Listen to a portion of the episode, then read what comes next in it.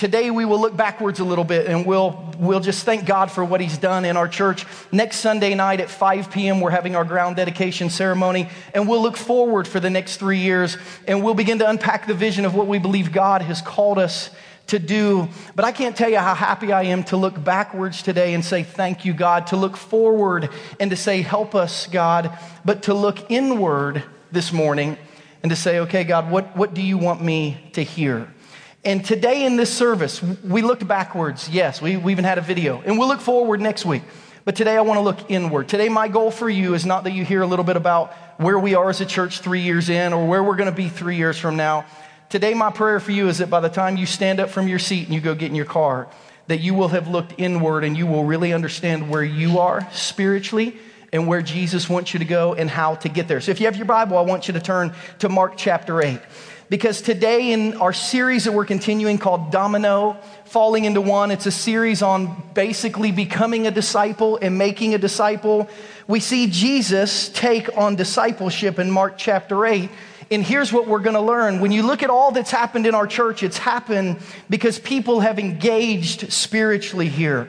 It's happened because people have served, and they were serving this morning, and they'll serve this afternoon and they'll serve again next week and on and on and on. It, it's happened because people have given.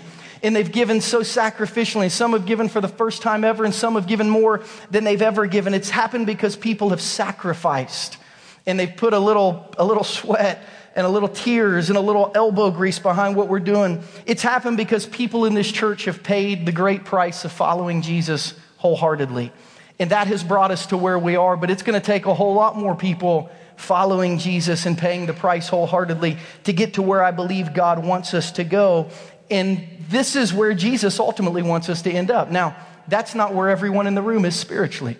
We know that there are people in the room today, like there are every Sunday, who may have not even begun your spiritual journey yet. And my hope is that today, as we study a little bit about Jesus and what he said, that you'll learn more today about Christianity than you've ever understood before.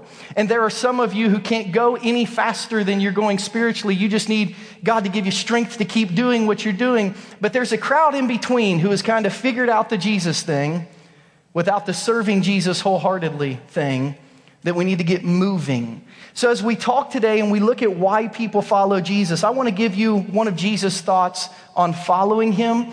And then I want to unpack it a little bit for us today and answer the question why do people follow Jesus? In Mark chapter 8, in verses 34 through 38, if you don't have a Bible today, our ushers, by the way, are going to go down the, uh, down the aisles. Um, we hand out Bibles every Sunday morning. If you don't have one, we'd love to put one in your hand so that you can follow along. Every Sunday, we'll open God's Word, we'll read from it.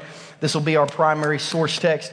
Every Sunday, we believe that this teaches us about the things of God. If you don't have a Bible, write your name in this one and keep it.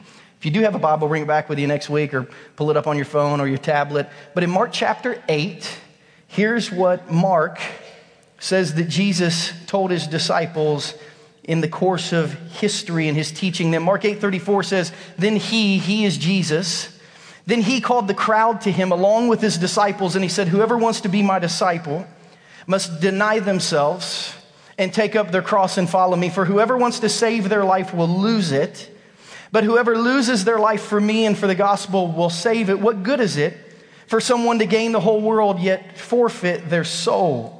Or what can anyone give in exchange for their soul? If anyone's ashamed of me and my words in this adulterous and sinful generation, the Son of Man is going to be ashamed of them when he comes in his Father's glory with the holy angels. Jesus called the crowd to him and said, Listen to me. I want to teach you a little something about following me today. Why do people follow Jesus? As a church, we exist to see people who are far from God become passionate Christians that make a difference in the world. It's our goal to help people follow Jesus. It's our goal to help you follow Jesus more passionately, or if you're passionately following Jesus, to make a difference so other people will follow Jesus. But why do people follow Jesus? Let's unpack that for a little bit from the Gospels Matthew, Mark, Luke, and John. We realize most people's first reaction to Jesus, why they follow him, is a destination reaction. If you're, if you're taking notes today, most people follow Jesus for the destination they desire to have, not just in their life, but at the end of their life. In Luke 18 18, we meet a man in scripture. It says, A certain ruler asked Jesus, Good teacher, what must I do to inherit eternal life? Many of us began our following of Jesus. Many of us began our spiritual journey with this question How do I get to heaven? We sat in some Billy Graham crusade style somewhere or in some church service where a preacher got up. He talked about heaven. He talked about hell. He really talked about destination. And he said, if you want to go to heaven, here's how you get there. Who wants to go? And we said, we said, I do. The majority of people, even in scripture, began their spiritual journey as a journey of destination. And if you look at verse 34, this crowd is no different. Look at verse 34. It says, Then he called the crowd. Circle the word crowd because we know who these people are, and we see a particular crowd in Mark chapter 8 that we also see sitting in the room today. In Mark chapter 8, we see a crowd of people who begin to assemble around Jesus because of what he could give them, because of what they needed from him. In the early part of Mark chapter 8, we see a bunch of hungry people. We're told there were 4,000 of them, and Jesus fed them and they followed Jesus. They, they had a destination. Their destination was, was having their hunger quenched, and Jesus could help them meet that. So they followed Jesus because he gave them food. A little further in Mark chapter 8, we see people who are sick and who are diseased. And their friends brought them to Jesus, and they said, Jesus, can, can you help these people? And we see a lot of people in Mark chapter 8 in the crowd who were following Jesus because of the destination they needed to arrive at. It was need based followership. And here's what you need to understand today Jesus is okay with this as a first step. We don't read in, Mark chapter 8 that when the 4,000 came to him, and said, We're hungry, that Jesus said, Well, you, you first have to do all these things and then I'll meet your needs. He didn't say you first have to think this way and then I'll give you something to eat, or you have to vote this way, or dress this way, or talk this way, or quit smoking that. He just said, You have a need, I'll, I'll meet your need. When the people who were brought to him who were sick, Jesus didn't have a long dialogue with them about why they were sick, or how they got sick, or whether they had enough faith. Jesus saw their need and he met their need. And you need to understand there are people in the room today who have spiritual needs. And Jesus wants to meet your spiritual needs. And if you come to Jesus for a destination need. Jesus, I'm here, I need to be here. Jesus welcomes you with open arm if that's your first step. And I don't know what your needs are. I know in this room, I mean, I just know from knowing people, I know in this room there's some marriage needs. I know in this room there's some parenting needs. I know in this room there's some finance needs. I know in this room there's some employment needs. I know in this room that there are some health needs. I know in this room that there are some relational needs. And maybe God brought you to church today to say your, your next step spiritually is to tell Jesus what your needs are and to bring those to Him and to ask Him to meet those. Because we see in this crowd people who need something from Jesus. And as long as they need something, they'll follow Him. And guess what? He meets those needs. He, he's okay with that being our first step of followership. Jesus, I, I need something from you. Jesus actually says, Come to me, all you who are weary and, and heavy burdened. Okay? Anyone who's got any big needs, come on, I'll help you, he says. Jesus is, is a need based Savior. And we see a lot of people begin following Jesus because of the destination that they want to get to. But eventually, those needs get met. And there's got to be more of a reason to follow Jesus than what, he, what you need in the immediate term of your life. And that's where we see number two a lot of people follow Jesus because of the direction that he offers them. And I, I want to say this is another great reason to follow Jesus, but this is a step above a destination need. As a matter of fact, in John chapter 6, we meet another crowd of people who's hungry. Jesus feeds them. And the next day, they come to Jesus, and all their needs are met. They're not hungry, they're not thirsty, they're not tired. He has met all their destination needs, and he begins to give them some spiritual direction. And they said, Listen, we didn't sign up for you to tell us what to do. We just needed you to meet our needs. And now that our needs are met, like we don't really need anything else from you. And we see in John chapter 6 that a lot of people who'd been flocking to Jesus to meet their needs, once they had their needs met, and he began to try to help them learn how to live their life, they didn't, they didn't want any part of Jesus telling them what to do. But not everyone was like that. In John chapter 6, after everyone had left, Jesus looked at the disciples. He said, You all gonna leave too? You're not hungry. Your bellies are full. Life is good. Peter, your mother in law's healed. Everything's good. Like, are you all going to leave now too that your needs are met? And look what Peter says in John 6 68. It says, Simon Peter answered him, Lord, where will we go? You have the words of eternal life. Simon Peter is basically saying, Listen, we don't need anything right now, but we believe your teaching is going to give us answers for everything we need for like the rest of our life. And there are a lot of people in this room and there are a lot of people on planet Earth who follow Jesus because we truly believe that his teaching adds tremendous value to the direction of our life. And before we make decisions, we say, What, what does the Bible say? And before we make hard choices, we call a Christian friend and say, Hey, what spiritual wisdom would you have? And there was a generation that wore little bracelets that said WWJD, what would Jesus do? Because we believe Jesus offered tremendous insight for what we needed. And it's interesting because in Mark chapter 8, we see a particular crowd, but in Mark chapter 8, we see a particular question. And this question really triggers everything that you need to know in order to follow Jesus well. Look at Mark chapter 8, verse 27.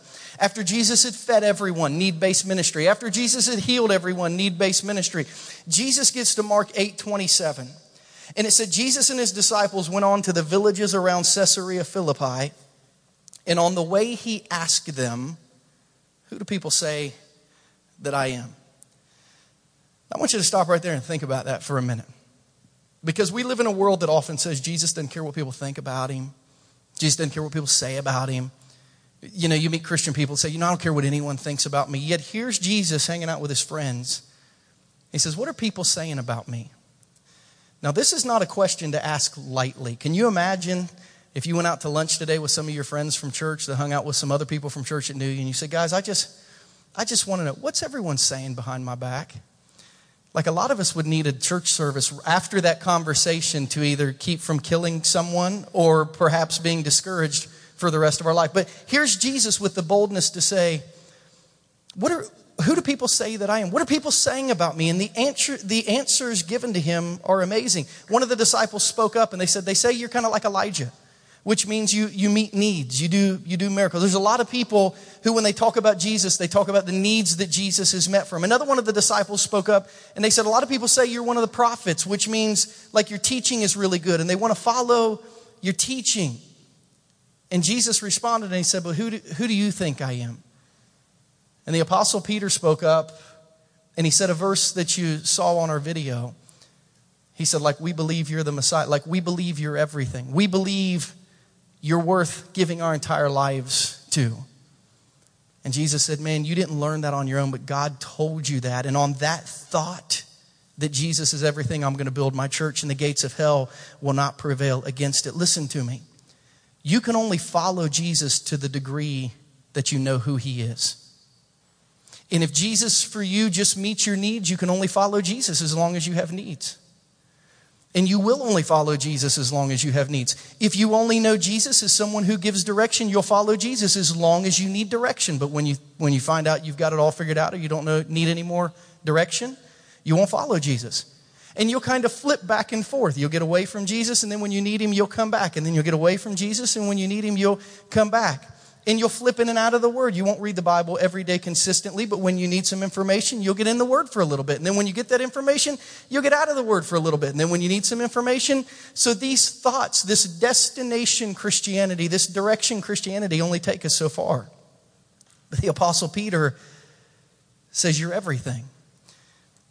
You are my Savior, and you are who I want to follow with anything and everything in my life. We're getting ready on October 12th of next month to start what I believe will be the most important series that I ever preach at our church for the reason that you can only follow Jesus to the degree that you know him. We're doing a series called Will the Real Jesus Please Stand Up? Because there's a lot of Jesuses being discussed in our community. Just like there were in Mark chapter 8. Jesus said, What do you think about me? And everyone has kind of a different thought about Jesus. And if you can only follow Jesus to the degree that you know him, you better know who Jesus is based on what Jesus wants you to know. So, this conversation in the book of John evolved into seven statements that Jesus said you need to know about me. They're called the seven I am statements. I am this, I am this, I am this, I am this, I am this. So, for seven weeks, we're going to look at who the real Jesus is. Because when we find out who the real Jesus is, we can follow Jesus well. But this isn't really a crowd that needs to learn these first two points. Most of us agree and have stepped through seasons of following Jesus because we want to go to heaven of following Jesus because we believe that Jesus' plan for our life is a good one. But eventually, destination and direction lead to number three, the thought of today's message. It leads to a moment of decision. And at some point, everyone gets to this point where they decide if they're going to follow Jesus for who he is or if they're going to follow Jesus for what he can do and what he teaches. At some point in your spiritual journey, if you're not here yet, you've got to make the decision whether you're going to follow Jesus because of who he is or because of what you need from him or what you feel like he can give to you through teaching. And our church is kind of at this step. This is a big decision point where you say, I'm just going to be all in for Jesus because of who he is. And regardless of how that impacts me, I'm going to be all in for Jesus. You know, we see a particular crowd in Mark 8, we see a particular question in Mark 8, but we see a particular quote in Mark 8 that I'll be honest with you is kind of like a, a punch in the gut spiritually. Because in Mark 8, 34 and 35, Jesus gives us something that is anything but the fluff of the gospel. It's anything but the promise of heaven. It's anything but kind of the message inside a fortune cookie that will give you a little direction for your life. Jesus kind of gives us a big old con- confrontational quote in Mark chapter 8, and he says this Then he called the crowd to him along with his disciples, and he said, Whoever wants to be my disciple, must deny themselves and take up their cross and follow me. For whoever wants to save their life will lose it, but whoever loses their life for me and for the gospel will save it. Now, this is Jesus' strongest statement to his followers yet. You can go back and read everything he said to anyone who he ever had a conversation with from Matthew, Mark, Luke, and John up to this point in his ministry. And Jesus has really just turned up the commitment level, and he's not only asked, but he's demanded the highest level of commitment that he had ever called his disciples to. But he didn't start here. And some of you are brand new spiritually, and, and you shouldn't start here. Because this is not where Jesus started with this crowd and with these group of disciples. If you study Jesus' life, Jesus, we have biographical history of three years in Jesus' life. Three years that he did ministry. We know it was three years because of the Jewish feast that entered into the story of Jesus that as an adult he would have taken part of. So we know for three years Jesus did ministry. And these three years were done in different ministry stages, or what we would call different ministry seasons. And these seasons were all marked by different statements of spiritual commitment that Jesus asked for. And I want you to see and hear maybe where your spiritual commitment lies today, because in the first year of Jesus' ministry, his real statement of commitment to his disciples was come and see. Come and see. It was a destination invitation. Early in the book of John, we see Jesus walking along the shores of the Sea of Galilee. And we see that two disciples were with Jesus, and Jesus said to them, Follow me. And I don't know about you, I, I, do not see myself as the best disciple. I see myself, if I was a disciple at all, I would have been like number 12 on the roster of 12. But they ask a question that I think I would have asked just being shaped the way I am. Jesus said to the disciples, Come and follow me. In one of them, I don't know which one, but it would have been the one I'd been best friends with. Jesus said, Come and follow me. And he said, Where? Like, is that not a great question? Come and follow me. Well, where are you going? Not a lot of blind faith involved here yet. Where are you going? And Jesus said, Come and see. That was his invitation. Come and see. Just come, come and experience life with me. See what you hear. See what happens. And then you can decide how much you want to be engaged, but come and see. You know, when we first started our church, we kind of started our church as a come and see church. And we talked about Jesus' plan for your life and for your marriage, for your parenting, for your finances. We just kind of said, come and see what the Jesus thing is all about. And we had a lot of people who liked what they saw and decided to move from come and see destination to number two. In year two, Jesus began to use the phrase more often come and follow. Come and follow. Come and seize destination. Just come check out what's going on. See what life with Jesus is like. Come and follow is you've seen what life with Jesus is like. Now I need you to get engaged. In the second year of his ministry, Jesus would meet a man who saw what Jesus' ministry was like. And he said, I want to follow you, but I got a lot of other things going on in my life. And Jesus didn't say, Well, just call me when you're done. Jesus said, if that's how you want to follow after everything in your life is done, that's not, you probably shouldn't follow. And he said, come and follow. And it wasn't a thought of just check it out, it was a thought of get engaged, get on mission. And then in the third year of his ministry, marked by Mark 8 34 and 35, we see Jesus give the statement that basically says, Come and die. It's an invitation of decision, not of destination, not of direction, but of decision. Come and die. say, where did Jesus say die? When he said lose your life, that, that means die. Jesus said it's time now for a transaction to take place. You've seen with your eyes, you've experienced transformation as a follower, but now it's time for a transaction. I want you to trade your life that you've got planned for you for my life that I've got planned for you. But you can't have both. It's a transaction. You give me yours, and I'll give you mine. But you got to lose your life in order to gain the one that I want to give you. Now, Jesus' point of asking his disciples in Mark 8 to come and die was not physical death. His point was spiritual life. As a matter of fact, many disciples longed for spiritual death. The Apostle Paul in Philippians chapter 1 said, I would much rather die and go be with Jesus, but Jesus doesn't want me to die. Jesus wants me to live so that can mean more ministry for you. So Jesus is not a sadist that wants people to give up their life. He doesn't want physical death, he just wants spiritual life. But a transaction has to take place. And some of you are in the come and see phase of life, and you're just beginning to see that life with Jesus is better than life without Jesus, and you're thinking, I want that. Jesus' statement to you would be, then come follow me and learn what it takes. And many of us have lived in the come follow stage for a long time. And we try to follow Jesus well, but we've not yet crossed over into come and die. We've not yet said, Jesus, all of me and my plans for my life, for you and your plans for my life. But this is where Jesus is heading if we're walking with him. What was spiritual life? Well, Jesus' statement first was a statement of identity. Come and die is a statement of identity. Spiritual life, losing your life so that you might gain Jesus' life, is a statement of identity. What does that mean? Jesus wants it to be more important in your life how you represent Him than how you represent you, which will change the way you do things.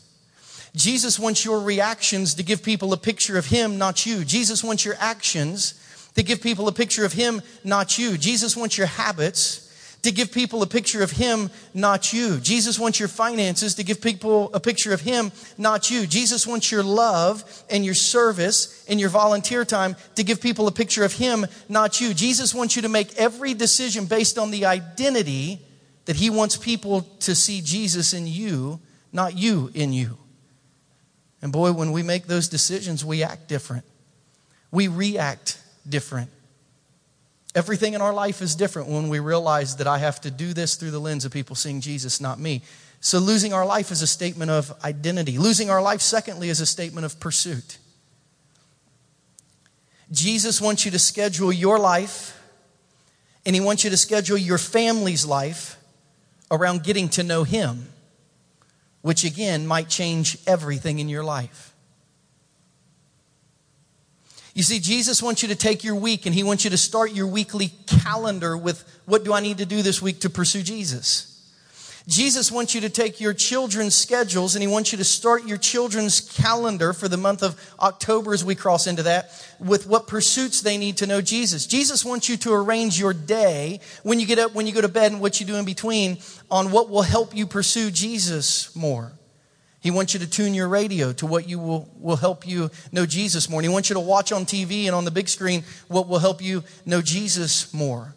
And he wants you to engage in groups and conversations and relationships with what will help you know Jesus more. You see, to lose your life, this transaction of my life for your life is a statement of pursuit. Jesus said, if you do this, the way you do things and prioritize things in life will look radically different if you will come and die for me. Jesus' statement, thirdly, it is a statement of direction. which is great because in John chapter 14, Jesus made this statement to his disciples. He asked them to follow with all their life. And I love Thomas. Thomas would have been one of my best friends, and he'd probably been one of my accountability partners as a disciples because when Jesus said, Here's what I want you to do, Thomas said, I don't know how to do that. Like I was a, the kid, my teachers always used to tell my parents, Your son asks more questions than anyone who has ever been in my classroom because I always needed direction. Well, how do I do that? Well, how, how, do I do that? I pass that trait on to my daughter now, whose teachers every year have told us that she asks more questions than anyone who's ever been in their class. She gets that from me. But I was Thomas. Jesus said, I want you to, I want to have a transaction where you trade your life for mine. And Thomas says, I don't really know how to do that. Tell me exactly how to do that. And Jesus said, I, I will. And he gave him great direction.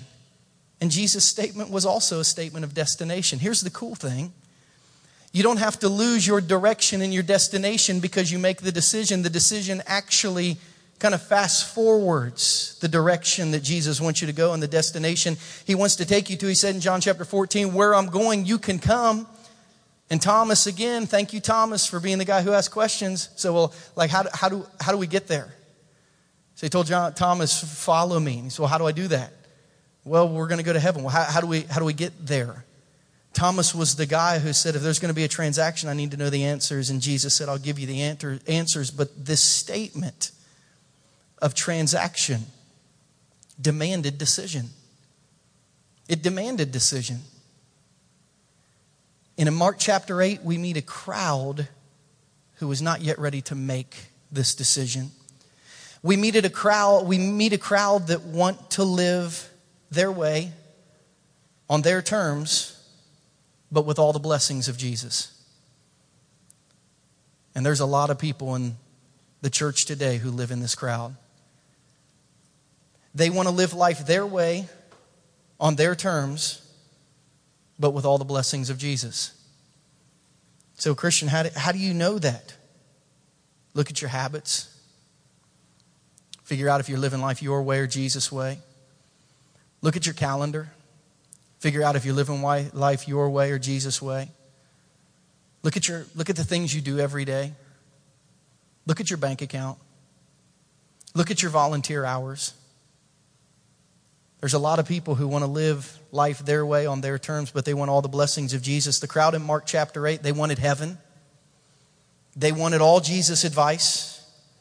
But he knew they had not yet made the decision to follow him completely. And this was a problem for Jesus at this stage in his ministry. Because here's the reality when you have a spiritual want to without a spiritual will to, your spiritual commitment won't do. And this actually applies, believe it or not, to every area of your life. When you have a want to without a will to, that won't do. You got a son who wants to be great in sports, but he has no desire to get out and practice, that's not going to do. You got a daughter who wants to be valedictorian of her class, but she won't do her homework, that won't do. You, as a businessman, you want to step out and go to the next level of your business, but you're not willing to sacrifice what you currently have to gain what you don't yet have, that won't do. You got a desire to lose weight this year without a desire to get on a diet and work out, that won't do. You see how this works? When you got a want to without a will to, that won't do. Jesus says there's a lot of people with a lot of spiritual want, with very little spiritual will, and that won't do. That's what he's saying in Mark chapter 8. And the apostle Paul put it this way in 2 Timothy chapter 2 verses 4 through 6. I love what Paul says. He said Paul Paul said to Timothy, "No one serving as a soldier gets entangled in civilian affairs." but rather they try to please their commanding officer. Similarly, anyone who competes as an athlete doesn't receive the victor's crown except by competing according to the rules. The hardworking farmer should be the first to receive a share of the crops. And then he said this in verse 7 reflect on what I'm saying. The Lord's going to give you insight into this. Here's what he's saying think about this. Think about this. If you're a soldier, you want to go into battle with someone else who wants to be a soldier, but they're not willing to go through basic training? That won't do. If you're an athlete you want to train and go play a game on Friday night with a bunch of guys who are not willing to practice? That won't do. If you're a farmer, you really think you're going to sow and reap if you won't work hard at the right seasons to work hard?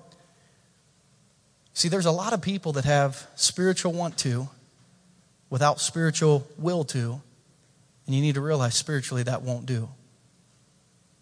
And not everyone in this room needs to hear that level of spiritual commitment, but many do. Because you've been sitting in year two for a long time.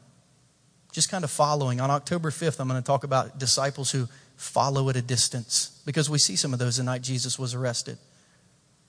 There are some followers in our church and in every church who are following at a distance. And you need to realize that won't do for what you want for Jesus. And the cool thing about Jesus is he, he does not hide this fact. It's, it's right here in black and white in God's word what he expects. I, I had to book a rental car this week. Danielle and I are going on a trip next month. And I booked the rental car, and right as I was getting ready to push, like finish or complete, whatever it was, I realized that there were like four boxes checked that signed me up for like a thousand emails and 300 discounts and, you know, a, an insurance policy of $4,000. It was like all these hidden things that they had pre-checked all the boxes for. Yes, I want to receive every email that you'll ever send. And, you know, sure, charge me extra stuff if you need to. And I had to go through and I had to unclick all the hidden stuff. Have you ever bought something and not even been able to read the fine print of terms and conditions? Or have you ever heard the commercials where the guy starts talking real fast at the end of the commercials? Like Jesus does not give this level of commitment in the fine print terms and conditions. Jesus doesn't say, if you want to go to heaven, follow me. And then in a couple of years, you have to lose your life, you know, and all rights reserved. It's like, well, hang on. What did he, what did he just say there? Jesus didn't say, Here, here's how you have a relationship with me. And I'm just going to pre check all the boxes about serving and reading and giving and helping and commitment and sacrifice. Just don't look at those. Just press complete. It's transactions. No, Jesus, I'm going to tell you up front so you can decide.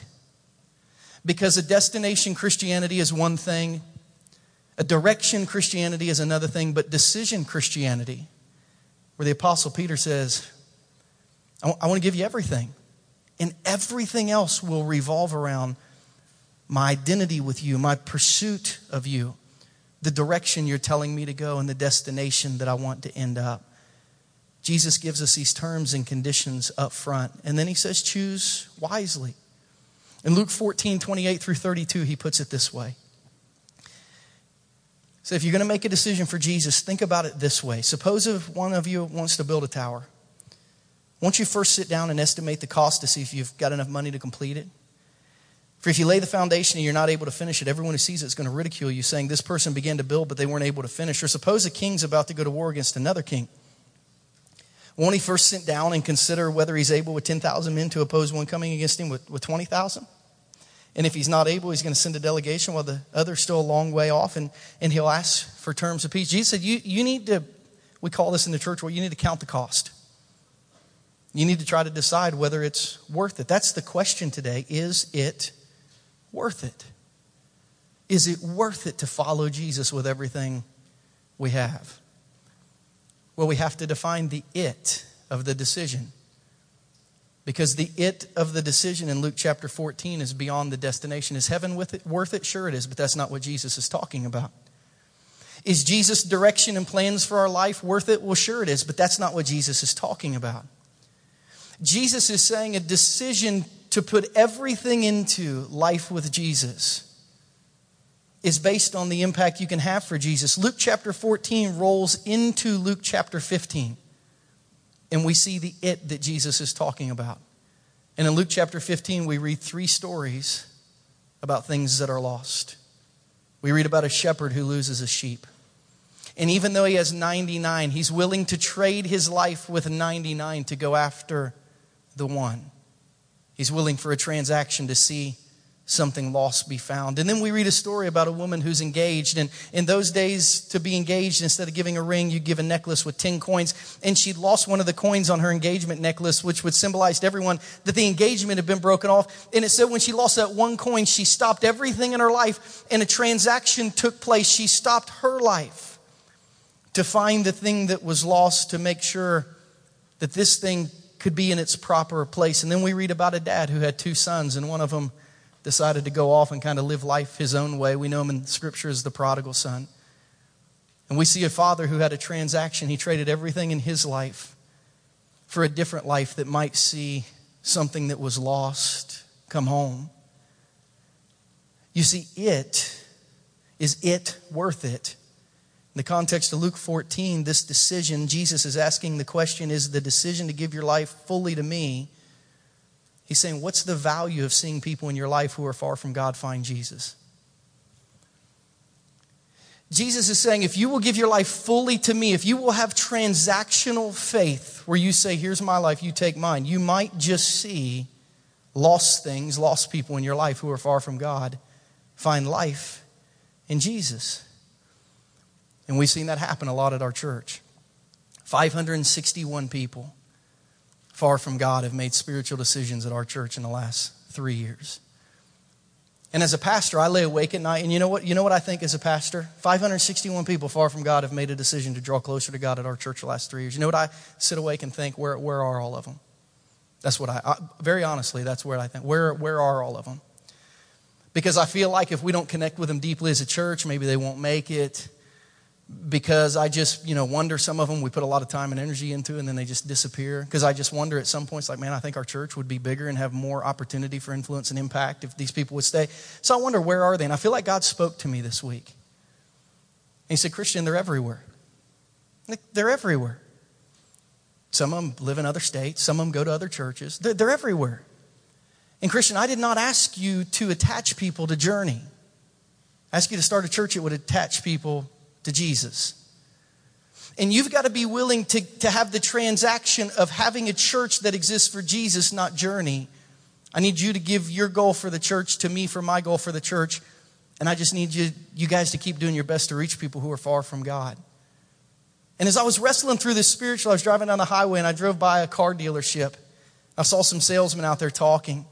And it was like God spoke to me that Christians, some of these 561 people, they're, they're like people who have driven into a dealership and they've driven in in an old, beat down, battered car that they left at that dealership and they drove away in a new one. There are some people in your church who have come and they left their old life with you and they started a new life someplace else. But the important thing is there was a transaction and their old life is over and their new life has begun. And it really doesn't matter where they're driving around now but some people have found new life.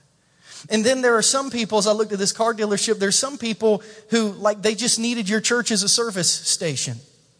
There's some things in their car that were broken down or that were busted or that needed tuned up or need repair. And they came to your church for a season because they had to get these little kinks worked out. But their intention was never to stay, and my intention for them was never to stay, but to get tuned up, to get fixed, and to get ready to go back into the world and live life. There are other people, they just kind of pass through your church like it was a car wash. They came in filthy spiritually.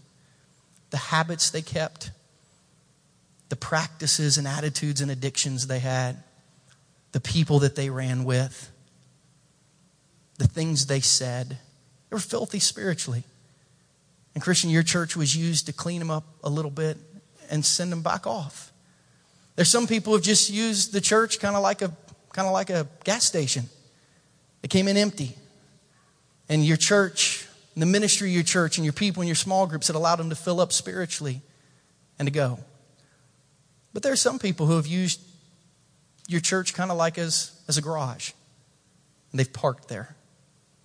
And they park there because they believe every week they need a little tune up. And this is where they get it. They've parked there because they believe every week as they live life, they collect some bugs on the windshield of their spiritual life. And every week they need to be cleaned off a little more. They park there because every week they use some spiritual fuel, and every week they need to be filled up a little bit more. But, Christian, your church has been kind of more of a garage to them than a sales lot or a car wash or a service station. But the reality is, all those things accomplish the gospel. So get ready to build a bigger garage and a bigger car wash and a bigger service station and some more gas pumps because people are going to keep coming in and out. Some are going to stay, some are going to connect and go. But your job is to connect them to Jesus, not journey. I don't know how long you've been here or how long you'll stay here. But I know God has brought you here to connect to Jesus in a way that you've not connected to him yet. And maybe you're in the come and see phase of life. You grew up at a in a church, you grew up in a Christian school or a parochial school, you've kind of watched on the periphery of who God is, but you've never followed him, and your step today is to follow Jesus.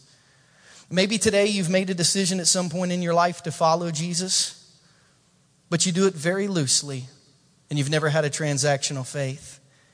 And as we face the next three years together, I want you to know my goal as a pastor is going to be to drive you towards a come and die type of Christianity that replaces your life with Jesus' life for you. I'm going to challenge you to change your identity so everyone who knows you will know who Jesus is.